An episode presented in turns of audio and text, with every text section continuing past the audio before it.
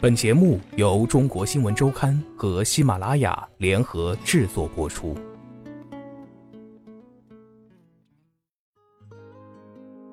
崔健不避讳他主动挑事儿的目的，我认为收视率是建立在争端、矛盾的基础上。我跟制片人还有另外两个推荐人达成了默契，我们必须要挑事儿，发生矛盾。我说节目要是没人看，我们都死了。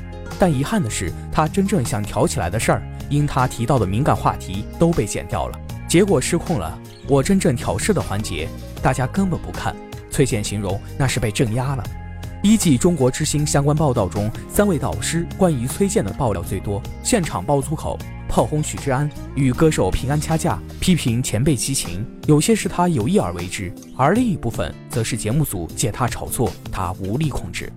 音乐评论人张小舟特地找到了炮轰许志安事件的现场完整录音，之后他在《陶杰是否欠崔健一个道歉》一文中写道：“崔健的原话从进入传播的开始就是被阉割的。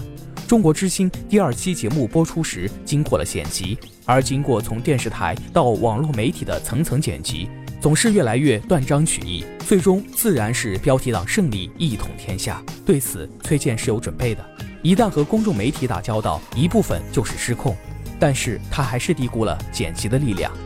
早前崔健在接受采访时说：“小时候我以为世界上最残酷的是日本鬼子、德国鬼子，现在我发现世界上最残酷的就是剪辑师，他们居然把我真实说的话能剪成这个样子，完全不是我的本意。但一看那个画面就是我说的，他深感无奈。这是一个高度被安排过的娱乐节目。”我觉得和摇滚的要求有一定的矛盾性，有多少讲的话能被放出来很难。制作单位会为了制造冲突效果而进行剪辑，崔健上去，不管是否真心为掌握摇滚乐话语权，但是其实控制权还是掌握在制作单位手里。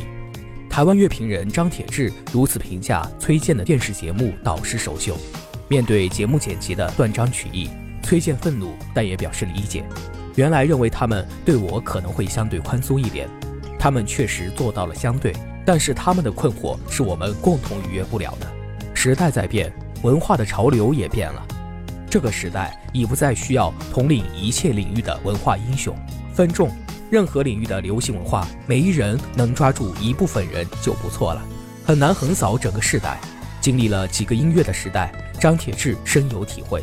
甚至有音乐人认为，中国摇滚乐一开始就被崔健等这些人扣上一个道德启蒙的大旗，后面的音乐人早都希望把这个放下来，不要让摇滚乐扮演一个这么大的解释社会的角色了。如今音乐节遍地开花，小众音乐人有更多赚钱的渠道，但噪音都已经消失了。摇滚乐不再是噪音，而只是音乐节上一种娱乐的方式。只有崔健没有放下。他依然渴望表达，他始终希望他的音乐有切中时代的部分，尽管它不再流行，这很难被更多的年轻人理解。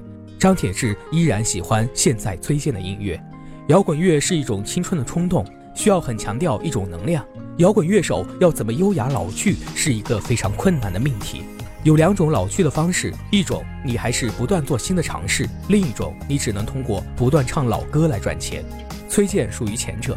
他总想着逃离过去，他想用新的音乐向歌迷证明自己在成长。他更希望自己的探索能够被接受认可。然而，现实却未能如他所愿。崔健的音乐始终被歌迷简单粗暴地划分为老歌和新歌，以前的歌和现在的歌。老歌包括1989年到1994年之间的《新长征路上的摇滚》《解决》和《红旗下的蛋》这三张专辑。此后二十二年间，他又陆续发表了三张专辑，但歌迷已经听不太懂了。二零一五年的新专辑《光动》，张宝全听了，他觉得不像当初崔健指使我的心。他好不好，我不能评价，我只能评价我听得懂，听不懂。我知道他有想法，有力量，但是那个想法我们不太有共鸣，或者不太理解。可我也不知道崔健的歌能不能打动今天的九零后、零零后。八零后尹芳是和崔健认识之后才去认真的听他的音乐，他也觉得崔健像是个诗人。蓝色骨头的主演尹芳试着叫过崔健各种称呼，崔健老师、崔哥、老崔，现在定格在崔老。除了教父的称谓，崔健还心存芥蒂，其他的称呼他都不再反对。尹芳是崔健在一场现代舞演出中发现的。合作之后，他们经常结伴去看演出。崔健进入大叔的年纪，也更喜欢和小鲜肉在一起。张铁志在北京著名的 Live House 愚公移山偶遇过崔健，演出是一个新的乐团，他身边围着一群八零九零后的年轻人。现在的年轻人不再像当年的秋野那样怕他，现在的崔健依然戴着帽子，但不再歪着脖子斜眼看人，他保持微笑，宽容平和。崔健也常独自在各种演出场所转悠，对新鲜事物保持足够的好奇。尹芳记得有一年崔健生日，在东岸酒吧叫来了当时只有十几岁的说唱歌手，即兴的表演说唱。他特别兴奋，他是真正心态很年轻，然后很谦卑，不是态度上的谦卑。你是觉得他真的在听你说的话，听你的意见，听你的表达，然后他真的思考。可这些似乎没有帮助他在歌曲创作中更接近年轻人。他的八零后忘年交尹芳甚至不喜欢有歌词的音乐。崔健形容自己现在是和时间交朋友，他没有对手，没有压力，那种年轻时把自己拧成一股绳，一致对外的坚定，他正在逐渐失去。他的愤怒和批判已经很难再找到具体的对象，崔健也在不断的拉扯。张铁志说，他常强调摇滚精神要有愤怒，文艺要有社会批判，不然就只是娱乐。他一直在强调背后那个社会批判精神，感觉他一直想要去符合这个事情。崔健曾说他无法理解道家的处事，他想改变这个世界，至少改变他能抵达的人。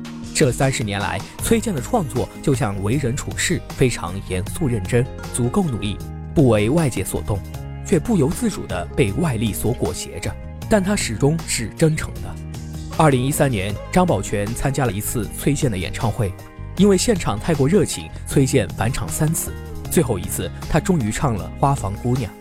我顿时觉得了却心愿。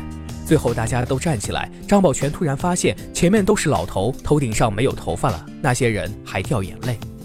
九月三十号的演唱会，张宝全自费买了四张票，打算带两个儿子去听。因为我们现在已经没有什么激情了，但是我相信在崔健的演唱会，那样的感觉对我们来讲也很珍贵。